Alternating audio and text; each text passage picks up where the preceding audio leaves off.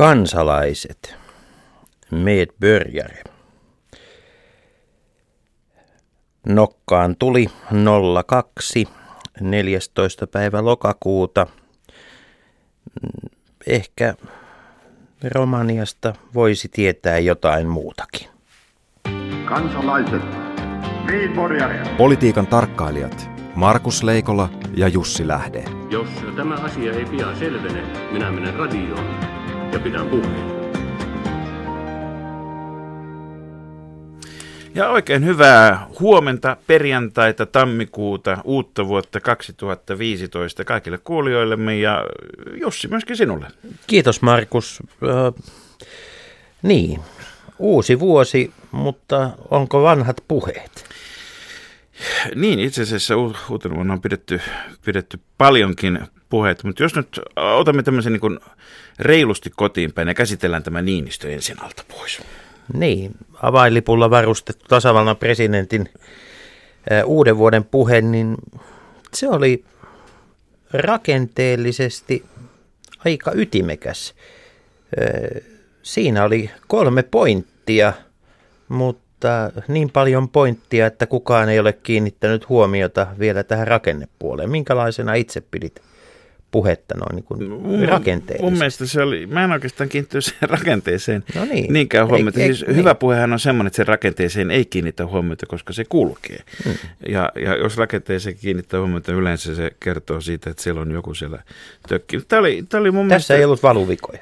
Ei, ja tämä oli, tämä oli ennen kaikkea tämä oli sitä, jotenkin sitä, mitä minä ajattelen, että mikä on sitä Niinistön niin kuin ominta, semmoinen – semmoinen niin kuin konservatiivinen sosiaalieetikko. Että hänellä, hänhän on tätä peräänkuuluttanut niin vastuuta kuin sitten itse esimerkillä näyttämistä ja toiminutkin siihen suuntaan. Kiinnostavaa on se, että hän tekee sen uudestaan. Hän aloitti kautensa nimittäin tota, puhumalla omasta palkkiostaan mm. ja sanomalla yritysjohtajalle, mutta se on se, että hän toistaa tämän saman teeman, niin mm kertoo siitä, että tosiasiassa hänen veikäyränsä on paljon korkeammalla kuin mitä se puheesta pystyy ajattelemaan. Tuota, kyllähän tässä on niin, myös niin, että kun Niinistö aikanaan jo vaalikampanjoissaan ja, ja ensimmäisellä kaudellaan määritteli roolinsa unilukkarin rooliksi, niin kyllä hän astuu nyt siitä, siitä ihan unilukkarin puolelta eteen lukkariksi opettamaan seitsemälle veljekselle Aata, Btä ja Ctä. Tässä tultiin kuitenkin aika lailla sinne, myös sinne suomalaisen sisäpoliittisen päätöksenteon dynamiikan ytimeen, kun hän puhui esimerkiksi Liisa Jaakonsaaren aikanaan tekemästä Liisan listasta.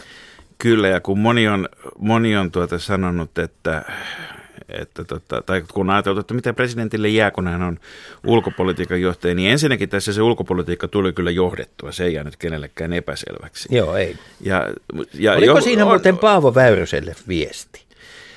Mä luulen, että siinä oli, siinä oli viesti vähän kaikille. Hmm. Eli, eli kun Sekä edessä poliitikko on, että dosentti Väyryselle. Joo, ja, ja siis kun edessä on kuitenkin vaalit ja, ja ul- ulkopolitiikasta puhutaan, ja on, on jopa julistettu mielestäni pääministerin suulla, että konsensus ei nyt mm. enää ole niin kauhean in toisin kuin Ruotsissa. Totta jossa superkonsen, superkonsensuksen merkeissä on vietetty suupattu, suupattu tässä viime aikoina, niin, niin tota, tämä Niinistön kuitenkin on verrattu, tätä on verrattu Kekkoseen, mutta mä sanoisin, että sillä lailla tätä ei tule verrata Kekkoseen. Kekkonenhan sanoi, että jos jommankumman oltava rempallaan sisäpolitiikan ja ulkopolitiikan, niin olkoon se sisäpolitiikka, koska sellaista viestiä, että sisäpolitiikan tulisi olla rempallaan, tästä ei todellakaan voi lukea. Ei, mun mielestä on aika poikkeuksellista, että... Hänhän menee täysin valtaoikeuksiensa ulkopuolelle, Joo, ja... mutta kansan tuella. Kyllä, ja, ja tuota, onhan se aika poikkeuksellista, että tasavallan presidentti –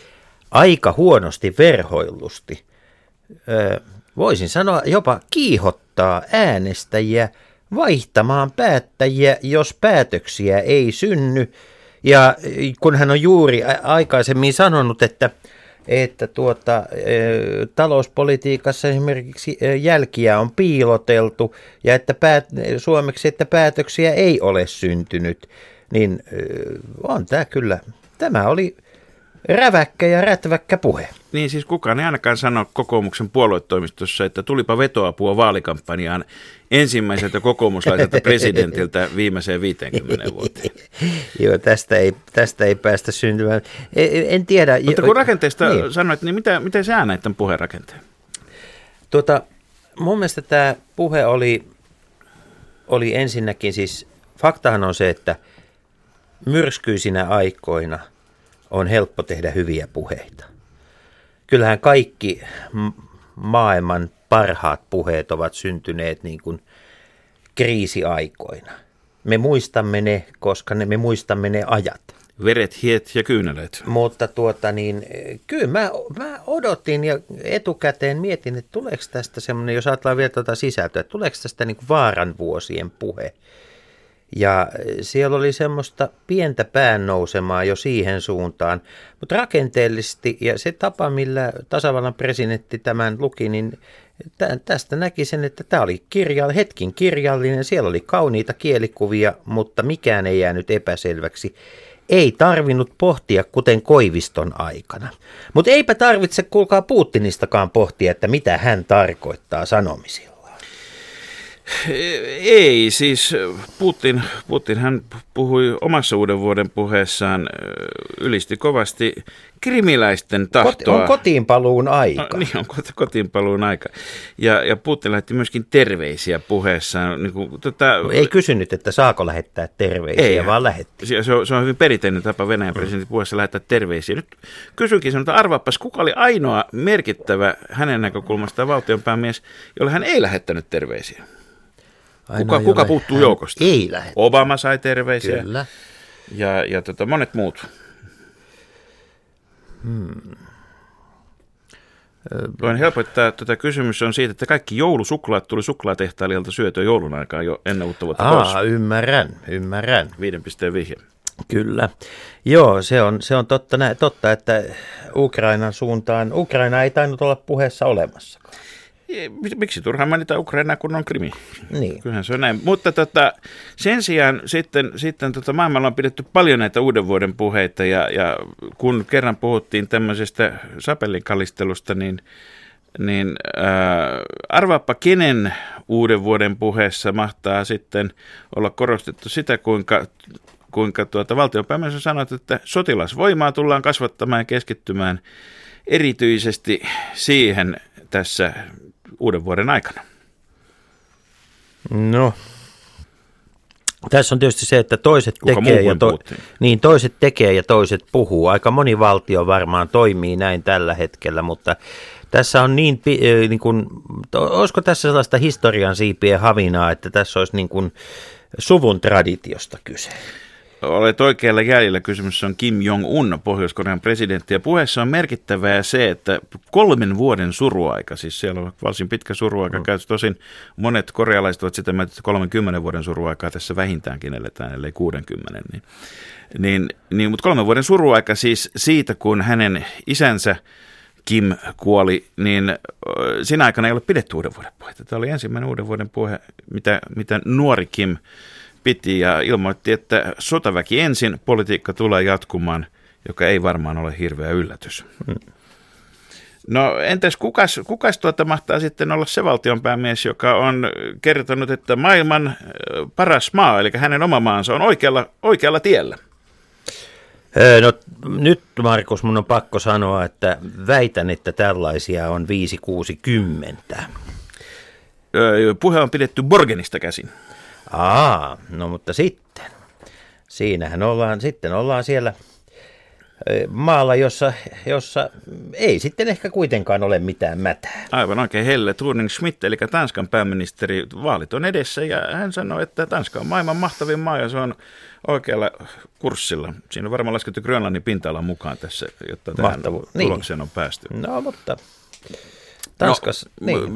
Pysytään Euroopassa kuitenkin, kun Eurooppaan päästiin. Kuka eurooppalainen valtiopäämies sanoi, kehotti kansalaisiaan olemaan osallistumatta islamin vastaisiin mielenosoituksiin?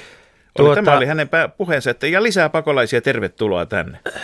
Va- viiden pisteen vihje, siellä On- ei ole vaalivuosi. Niin, se kuulostaa, kuulostaa siltä, että, tämä, että tämmöisiä asioitahan sanotaan silloin, kun on olemassa todellisia ongelmia. Nyt taitaa olla Merkelin, Kyllä vaan. Merkelin puheen merkinnöistä. Kyllä, kyllä juuri näin. Tästä on kyse. Sitten ero on ollut hyvin erisävyinen kuin sitten esimerkiksi Ranskassa, jossa taas Hollande on, on kertonut, että kyllä tästä vielä jollakin lailla selvitään, mutta edessä on vain ja ainoastaan vaikeita aikoja. Tarkoittiko hän nyt näitä entisen puolisonsa kirjapaljastuksia vai Ranskan taloutta vai... Vai omaa asemaansa. Mä luulisin, että tämä, tämä edessä on yhä vain vaikeampia aikoja, niin, niin pätee varmastikin ihan näihin kaikkiin. Radio Yhdessä. Leikola ja Lähde.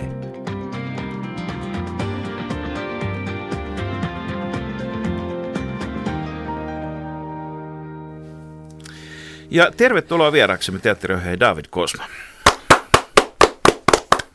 Hyvää päivää ja hyvää alkanutta vuotta. Ja Buona Ziua ja Buona Noa. Buona ziua. Eli, eli tuota, sinä olet puuttunut Romaniasta tuossa viime vuosikymmenellä Suomeen, ja Romania on tässä viime aikoina joulunpyhinä ollut esillä muun muassa siitä syystä, että aikana, jolloin Yleisradiossa ei ollut jouluna uutisia, oli kuitenkin jouluna uutisia vuonna 1989, ja ne käsittelevät nimenomaan Romaniaa.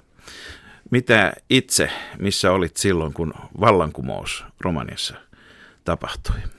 Niin mä olin äh, Romaniassa kotona mun pikkukaupungissa nimeltään Georgieni, joka on vuoristossa. Äh, se on noin 20 000 ihmistä asu siellä. Äh, kaikki kuunteli Vapaa-Eurooppa radiota ja ei ketään äh, ajatellut laittaa päälle tota, äh, televisiotakaan. Sitten yhtäkkiä joku huusi, että laitakaa telkaria päälle, täällä tapahtui jotain, kun Vapaa-Eurooppa radiolla ei ollut vielä mitään uutisia. Ei, ei oli tiedossa mitään, mitä Bukarestissa tapahtui esimerkiksi. Ja sitten telkarissa oli jo se uutinen, näyttivät, miten herra Ceausescu ja rouva Ceausescu hyppäsivät helikopterin ja lähtivät pois. Ja sitten se tää koko meidän kerrostalo äh, oli ihan äh, huutomerkkinä siellä. Ja sitten koko kaupunki äh, huusi äh, ihan innoissaan, että mikä, mi- mikä on tapahtunut nyt. Ja sitten äh, samalla äh, ihmiset alkoivat lähteä äh, keskustaan päin, missä oli toi äh, kaupungin talo. Ja samalla oli toi äh, kommunistipuolueen äh, äh, päämajakin.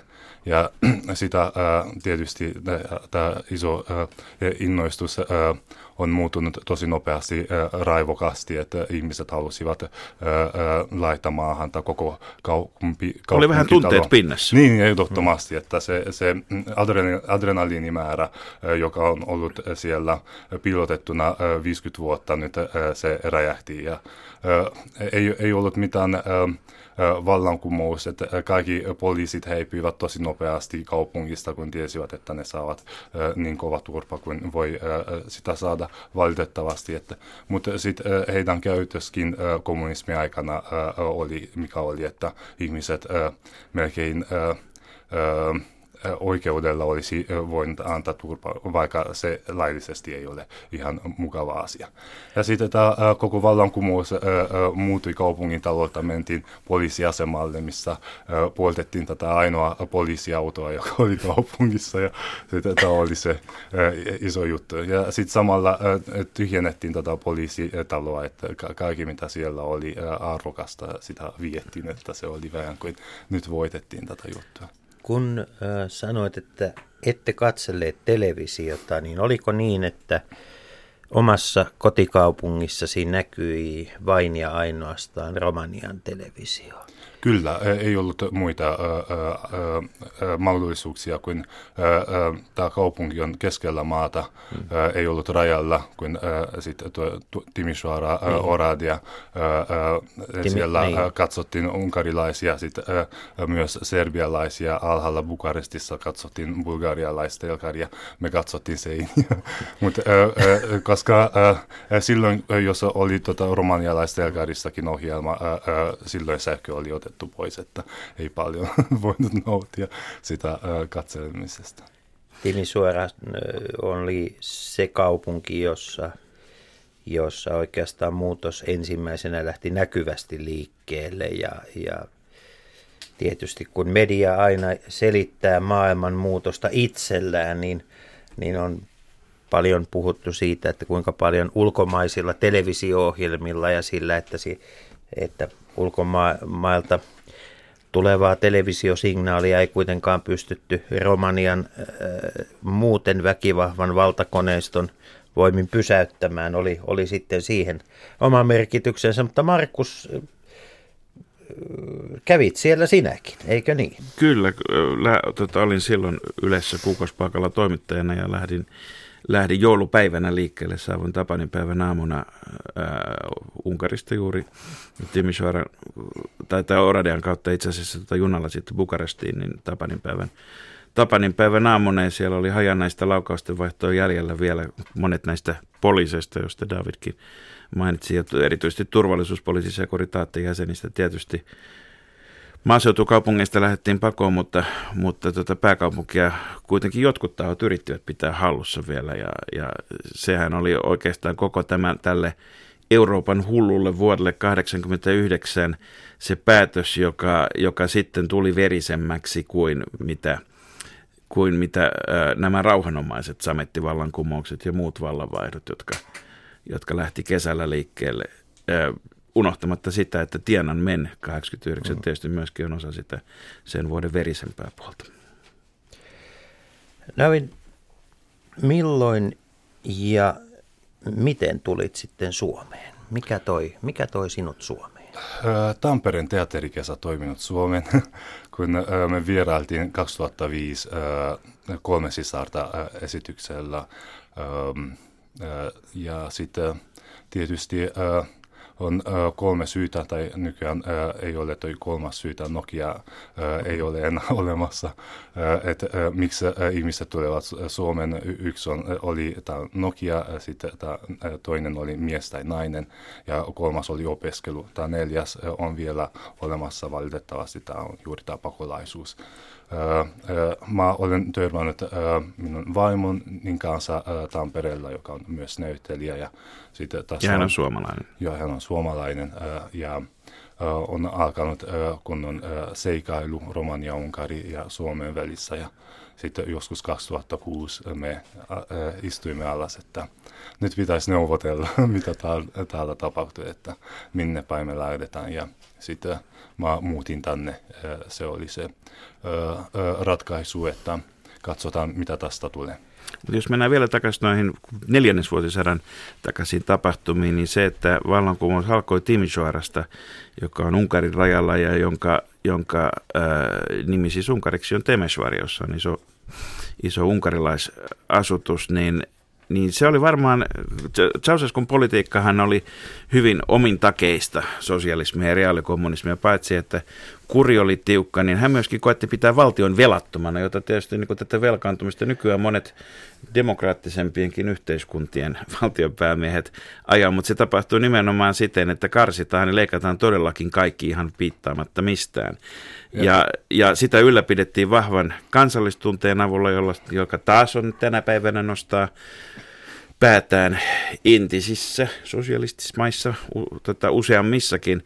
Mutta hetkeksi, kun se tuli tästä unkarilaisvähemmistöstä lähti liikkeelle, niin hetkeksi tuli sellainen tunne, että nämä että kuitenkin tämä vapauden on vahvempi kuin kansalaistunne, kansa, kansallistunne.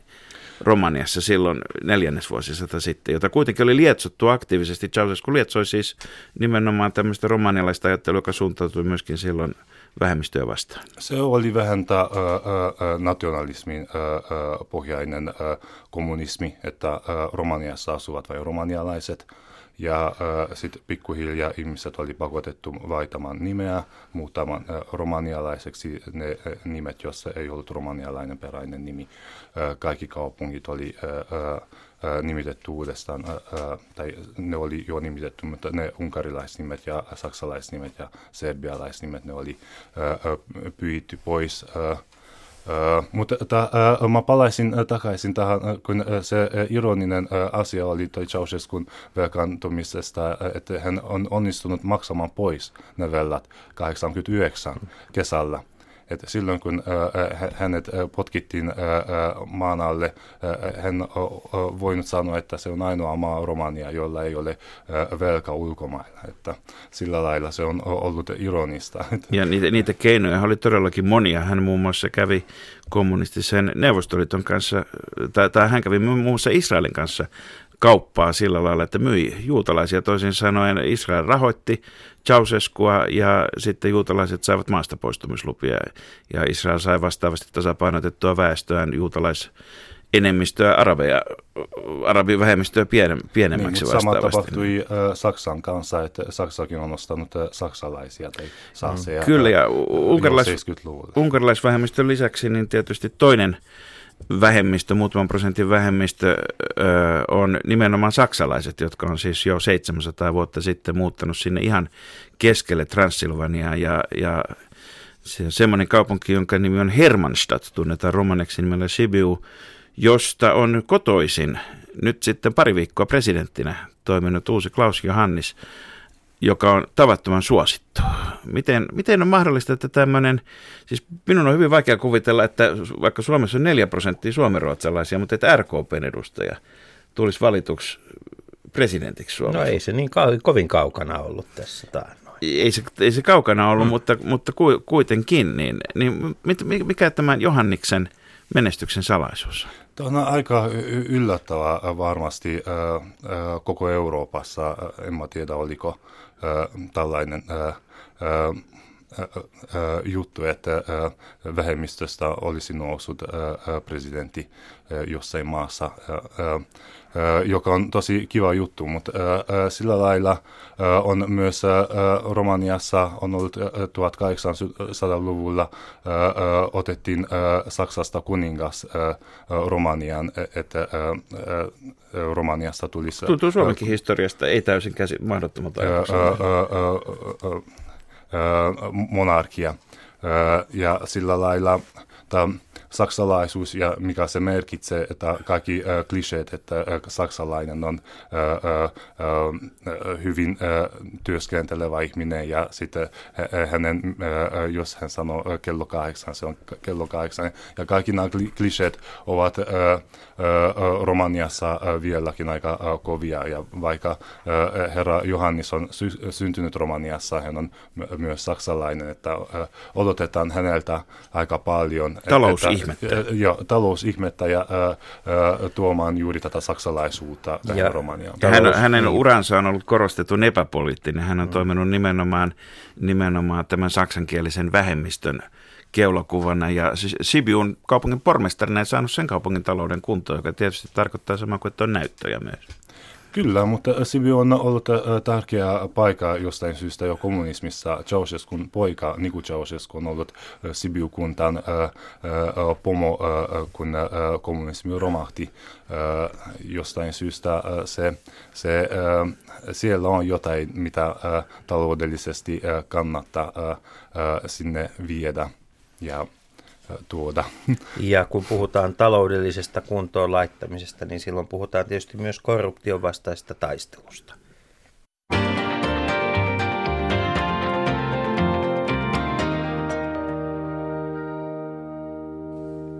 Ja korruptio on tietysti myöskin yksi niistä keskeisistä syistä, syistä miksi, miksi Klaus Johannis on, on niin suosittu, kun äh, hän näyttäytyy puhtaana poliitikkona – mitä, onko Romaniassa oikeasti korruptiota sitten niin paljon, että tämä tämmöinen niin kuin vastaliike nousee näin voimakkaasti? No, tämä on vähän nyt mustamaalattu tämä koko korruptiojuttu. Jos katsotaan taas historiaa, tämä korruptio on ollut aina olemassa. Se on alkanut taas 1800-luvulla, kun kreikalaiset halusivat saada valta Romaniassa ja samalla ne saisivat valta, että ne voisivat vapauttaa Kreika. Että sillä lailla niillä oli raha ja ne alkoivat maksamaan pois. Mutta sitten jos me mennään taas takaisin aina, kun ne rikkaat maanomistajat olivat vähän pahassa välissä toi kuninkaan kanssa tai silloin ne juoksivat Turkiin ja sanoivat, hei, ottakaa vähän rahaa ja tulkaa vaihtamaan tätä pahaa miestä pois, kun nyt hän aikoo viedä meitä maata. Ja tämä tämä annan, otan kauppa on ollut aina olemassa. Ja sitten juuri kommunismin aikana se on vahvistunut, kun valtio ei antanut mitään – sitten kaikki on ollut underground-kauppa näin sanotusti, että jos sä olit kenkämyyjä ja sinä olit lihamyyjä, sinulla oli kenkiä, sinulla oli liha, silloin tämä vaitokauppa liikui tämän kautta, että anna kenkä, aina anna, anna liha. Velillä oli tota raha, mutta toi raha ei merkinnyt mitään vain, että raha menee valtiolle, mutta se ei ollut mitään syytä ajatella, että toi raha, joka menee valtiolle, tulee takaisin minun taskuihin palkana, kun se kuitenkin se tuli, kun kaikki piti olla töissä jossain, että ei ollut mitään toi pelko, että mä sain kengät. Jos mä saan kengät, varmasti mä, ää, johonkin mä ää, pystyn menemään töihin takaisin. Ja sitten taas mä pystyn jatkamaan ää, minun pikkukauppastelua, ää, kun se oli ainoa keino, millä ää, ihmiset saivat ää, ää, myös elantua. Kun, Toisin sanoen se kyseessä ei ole vain pelkästään virkamiesten tai muiden, niin kuin, jolla on valtaa sen väärinkäyttö, vaan kyseessä on hyvin laajalle levinnyt maan tapa, jossa erilaiset vaihdannan muodot on sekoittunut toisiinsa. Niinpä, mutta virkamiehilläkin tai sotien välissä ää, toi legenda sanoi, että jos ää, sinulla oli virkamiehellä jotain asia, hänellä oli toi toimistossa tämä työpöytä, jolla oli toi lokerikko, joka avautui kun pankissa toisen molempiin suuntaan, että kun sä tulit sisään, hän työnsi ulos, että laita rahat ensin ja sitten sillä se oli se ensimmäinen askel, että sä maksoit ja sen jälkeen aloitit kertomaan, mikä on sinun asia. Ja ei, jos ei se, ole ilmaista puheaikaa. Niin, niin. Et, n- mm. nyt sitä yritetään saada kurin, mutta se, se, se on niin verestä tätä vaihtokauppa ja sitten se, että mennään nopeammin eteenpäin kuin mitä se, kun tuo byrokratiakin on niin valtava. Jos äh, sä odotat äh, normaalisti kotona, että asiat, äh, sun paperit liikuisivat normaalisti, se kestäisi äh, sata vuotta. että ihmiset ei voi odottaa, äh, siksi piti pitää vähän äh, sitä mekanismia, äh, laittaa vähän öljyä. Rasva, rasvaa sinne niin, koneeseen. Niin, niin Ceausescun aika kesti 25 vuotta ja siitä toipumista on nyt kestänyt 25 vuotta. Miten Romania on sinä aikana muuttunut? Sanoit tuossa äsken, että korruptiosta puhuminen on vähän niin kuin mustamaalaamista, mutta ähm, jos verrataan vaikka Puolan kehitystä tai Romanian kehitystä, niin miten, mi, miten Romania on, mikä siellä on muuttunut, mikä on pysynyt ennallaan? Se äh, on muuttunut äh, valtavasti, äh, jos äh, katsotaan vai jos te käytte äh, isoissa kau- kaupungeissa ja äh, se, se äh, määrä, mitä on muuttunut, mitä, äh, äh, miten ihmiset näyttävät, äh, äh, tämä virallinen kuva, se näyttää tosi hyvältä, mutta kun tätä mainoskuvaa otetaan pois ja mennään vähän maaseudulle ja niin edespäin, siellä näyttää to, todella hurjalta. Mun äitini esimerkiksi on ollut töissä 37 vuotta, se saa jotain 120 euroa eläkettä ja hän pitäisi maksaa vaikka sähköä 50 euroa, lämmitystä 150 euroa, millä rahalla hän sitä pystyisi maksamaan. Ja sitten vielä sieltä leikataan 25 prosenttia, kun on nyt kriisiaika. Et, sillä lailla on, on todella hurja toi, miten maaseudulla näyttää. Ja maaseudu tyhjenee todella kovalla vauhtilla ja kaikki muuttuu isompaan kaupunkiin toivoen, että saa parempaa työtä, parempaa liksaa, parempaa elämää. Ja tietysti yksi iso muutos on varmasti Euroopan unionin jäsenyys. Onko se ollut enemmänkin niin, että se jäsenyys on sitten ki, ikään kuin kiihdyttänyt talouskasvua tai, tai tuota, myötävaikuttanut korruptiopoistumiseen vai oliko se jo silloin, kun jäsenyyttä haettiin, niin, niin tota, menikö asia paremmalle tolalle vai, vai eikö niin tässä korruptio- ja oikeusvaltiokehityksessä, mikä, sen, mikä EU-jäsenyyden merkitys on ollut? Tähän toi EU-jäsenyys on hyvin jännää, että äh, kuitenkin Romania virallisesti ei koskaan ollut demokraattinen maa. Ja sitten kun kommunismi romahti, kaikki vaati, että nyt teillä on demokraatia ja ottakaa ja nauttikaa. Mutta mikä se demokraatia on, että ei ketään on tiennyt periaatteessa, mitä se, se on vapaus, mutta mitä tämä vapaus merkitsee. Että vasta nyt 25 vuoden jälkeen ihmiset alkavat hahmottaa ja ymmärtää, mikä on demokraatia ja miksi ihmiset haluavat, nyt oli vähän aikaa joku kalluppi, missä kävi ilmi, että 80 prosenttia ihmisistä haluavat demokratiassa elää, ei enää kommunismissa. Et sillä lailla on hy, hyvin jännätä EU-jäsenyys, että et EUsta on alkanut tulla vähän vaatimuksia vaikka kymmenen vuoden jälkeen vallankumouksesta.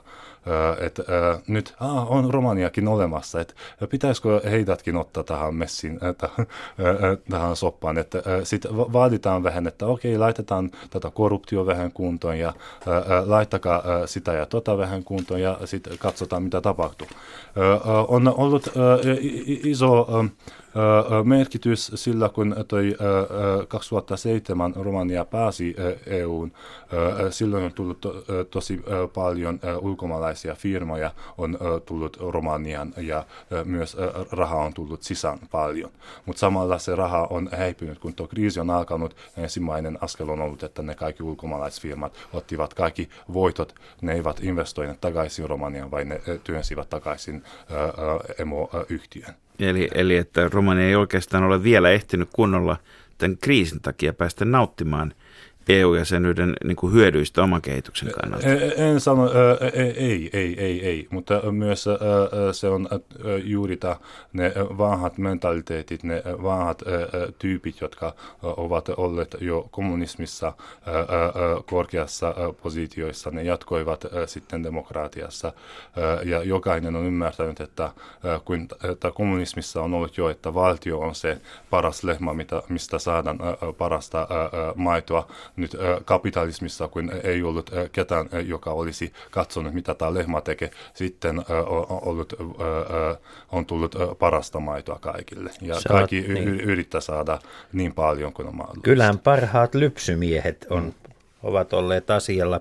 Tuota, kun puhutaan maataloudesta, niin Romania, jotain Romanian maatalouden tilasta kertoo se, että eräiden arvioiden mukaan joka kolmas Euroopan unionin alueen maanviljelijä on romanialainen. Eli Romaniassa on valtava määrä maanviljelijöitä, hyvin hyvin pieniä tiloja ja, ja maanviljelyksellä on todella vaikea tulla toimeen. Onko maanviljelys muuttunut tänä aikana?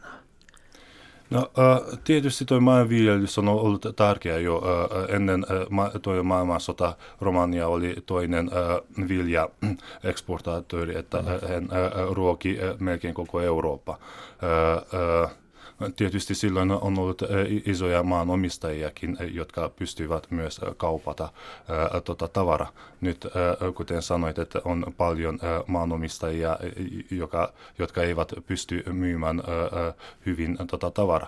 Mutta mikä on, olen huomannut viime aikoina on juuri se, että tämä pienet maanomistajat häipyivät, kun ne isot haikalat on alkanut tulla ja ostamaan pois heiltä tuota maata. Ja meillä on siis tänään vieraana teatteriohjaaja David Kosma ja käsittelemme romania, jonka vallankumouksesta tuli jouluna 25 vuotta ja jossa on, on hyvin karismaattinen suosittu puhtoinen saksalaisvähemmistöön kuuluva presidentti Klaus Johannis aloittanut muutama viikko sitten virkakautensa. Öö, näissä marraskuun, viime marraskuun presidentinvaaleissa vastaehdokkaana Johanniksella oli, oli tuota, istuva pääministeri. Sosiaali- Viktor Ponta. Viktor Ponta, joka, joka on, voi sanoa, että jos Johanniksen kiinnittyy paljon toiveita, niin Ponta taas on hyvin kiistelty henkilö. Niin, se on äh, todella äh, uskomatonta, että nuori ihminen... Äh, äh, hän on syntynyt vuonna 70. Niin, niin mutta kuitenkin se on äh, ja, ja, nuori, että on saanut jo äh, tota, äh, virusta jo äh, vauvana, on imennyt äh, tota, äh, äh, jotain muutakin kuin äidin äh, maitoa. Että äh, hän hän, hänellä on tämä iso skandaali, että hänet sanotaan copy-paste mieheksi, kun hänen väitöskirja oli plagioitu ja sitten hän nyt antaa takaisin tätä tohtoritittelinsa, kun kun hän sanoi, että hän ei tarvitse sitä, jos tästä on niin iso skandaali. Sitten hän aikoo tehdä uusi väitöskirja joskus myöhemmin. Mutta tota, se on kuitenkin hienoa, että, tota, että se toteaa, että aion pyrkiä takaisin siihen asemassa. Niin, mutta kuitenkin hän ei, ei, ei, no. ei, ei sano, että hän mm. olisi tehnyt väärin. Hän sanoi, yeah. että silloin asiat oli ää, ää, erillään, vaikka ne ää, plagiointilait olivat samanlaisia mm. kuin nykyään.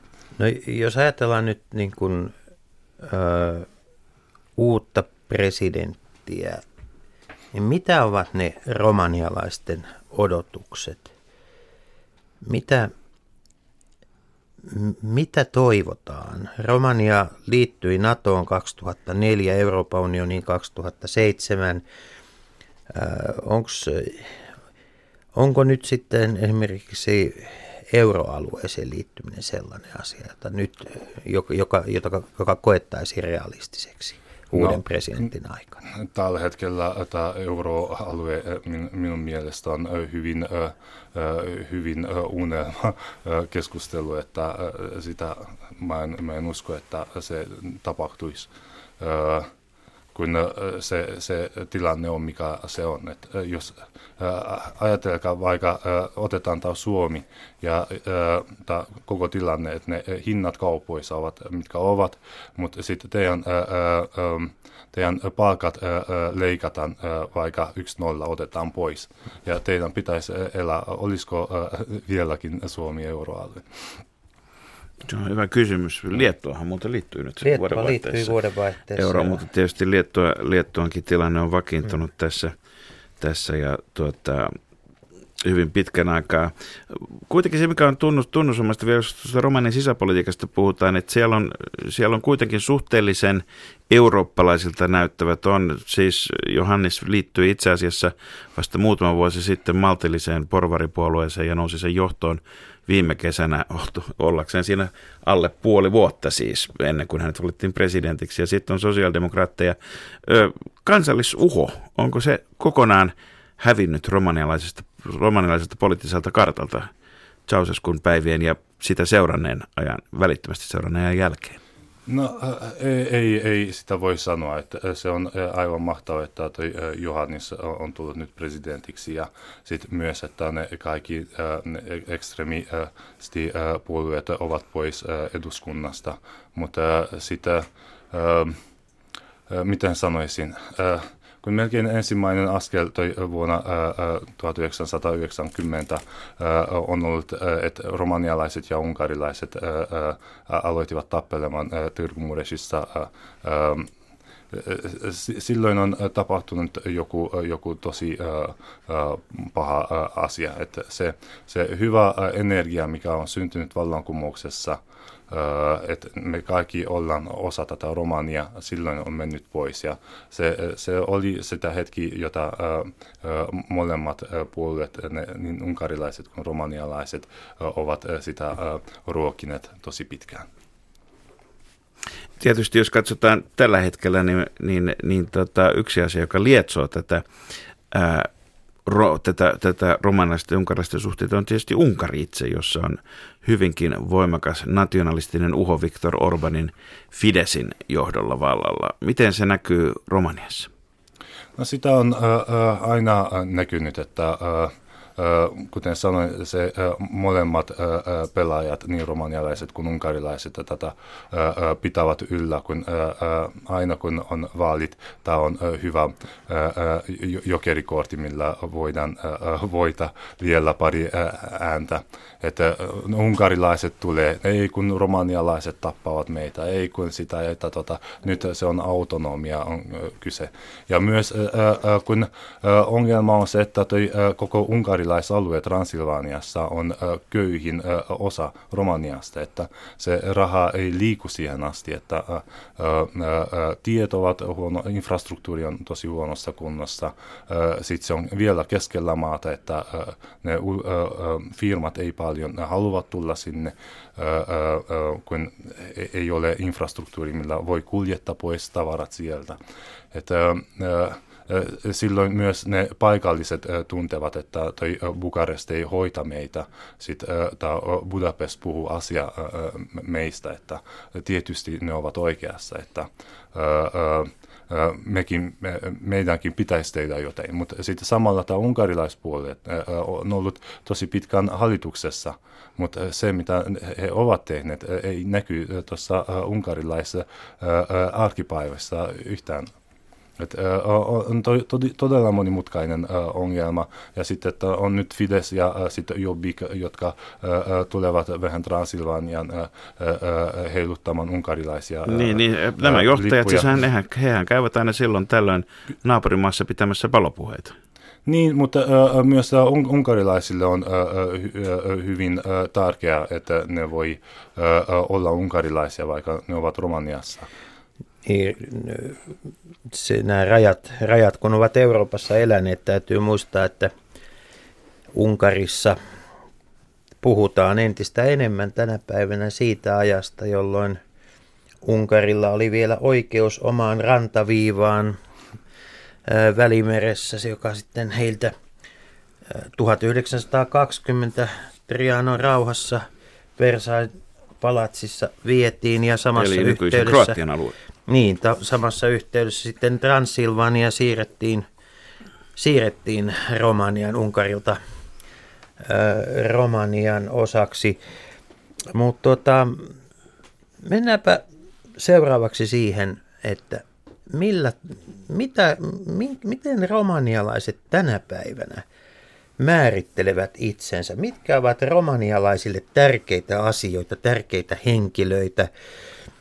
Kun meillä nyt jos ihan rehellisiä ollaan, niin suomalaiseen koulusivistykseen kuuluu lähinnä Dracula, Tarzan eli Johnny Weissmuller ja, ja sitten tuota Syldavian Muskar 12, joka oli Tintin, Tintin tuota Ottokarin valtikka-sarjakuvan yksi hahmo.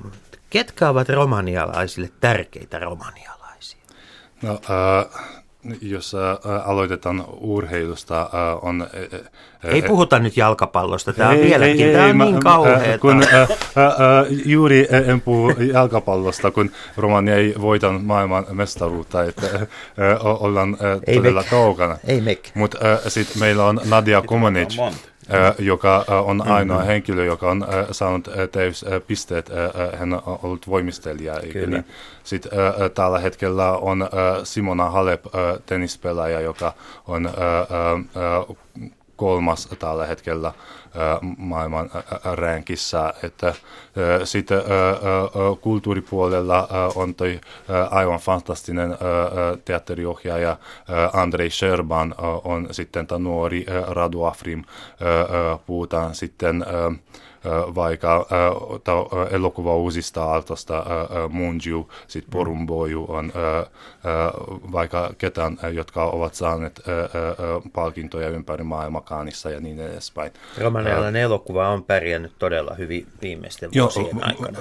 Vaikka se teollisuus on romahtanut, mutta mikä ne tyypit saavat ulos, se pieni on, on todella kultainen. Että, ja aika semmoista niin kuin arkipäivän kuvausta, jos koko raadollisuus ei oikein tiedä itkeäkö vai nauraa tai paremminkin, että molempia. Hmm. Niin, niin. No kun suomalaisilla maantiellä yhä uhe, useammin näkyy, näkyy tuota, ää, toivon nyt, että osaan lausua, mutta lausun tämän suomalaisittain.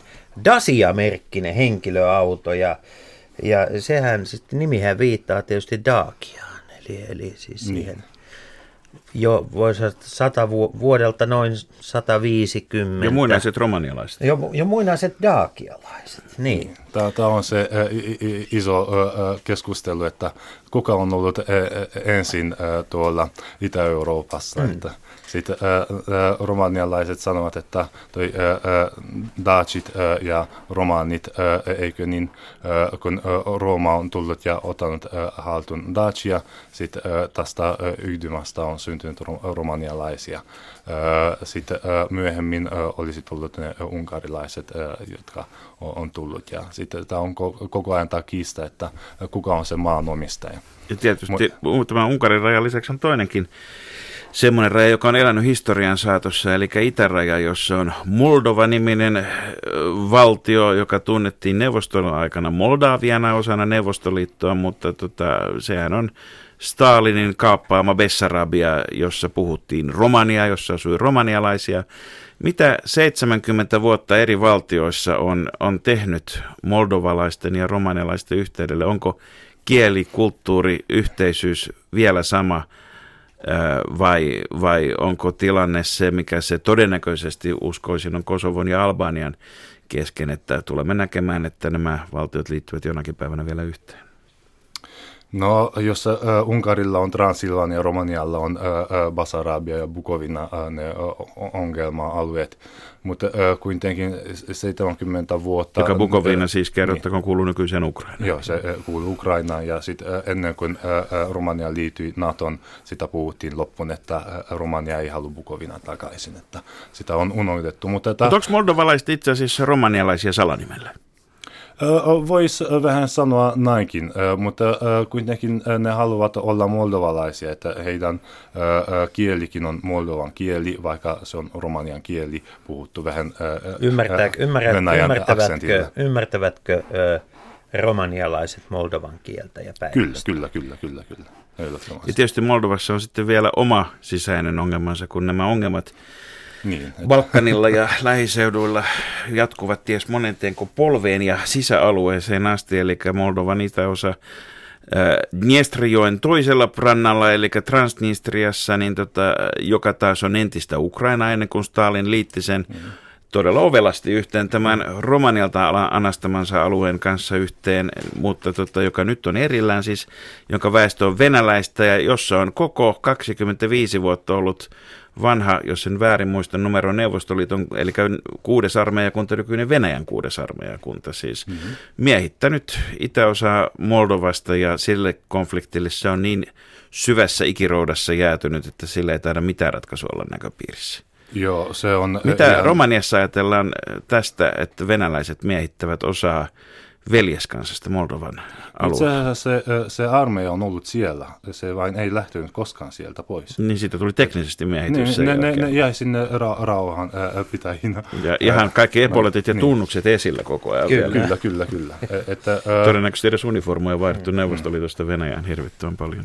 Joo, mutta si- sitä pitää ymmärtää, että toi koko Itä-Eurooppa on ollut ää, ää, ää, valtavan moottoritie Euroopan ja Aasian välissä, että siellä koko ajan liikuttiin ja ää, ää, ne, ää, Romaniat ja Jugoslaviat ja ne kaikki uudet maat, ne ovat niin melkein sama-ikäisiä kuin Suomi melkein tässä formaatissa, mitkä ne ovat.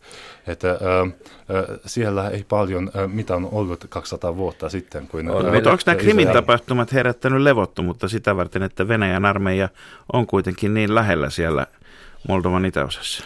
Sitä koko ajan ö, pelataan ja keskustellaan, että Venäjä, ö, toi mama Rusia on se, joka koko ajan sitä pitää pelata ja he voivat tulla ihan milloin vaan. Ja sitten se on teorioita myös, että toi venäläiset olisivat järjestäneet tätä koko vallankumoustakin ja sitten on toisia teorioita, jotka sanovat, että ei kun tä- tätä koko maailma on sanonut, että tota, nyt pitää laittaa kuntoon, mutta KGB hoitaa sitä. Et, tota, Venäjän suuntaan... Huhuthan on tunnetusti niin. se hyödy, hyödyke, johon ei mikään lama pure, vaan huhuja riittää aina. Niin. Aina he olivat yhdessä, että se on ollut Turkki ja Venäjä ne isommat partnerit aina, että nyt Turkki on mikä on, mutta Venäjä on jäänyt isoksi veljeksi ja sitten se voi potkia ihan millään.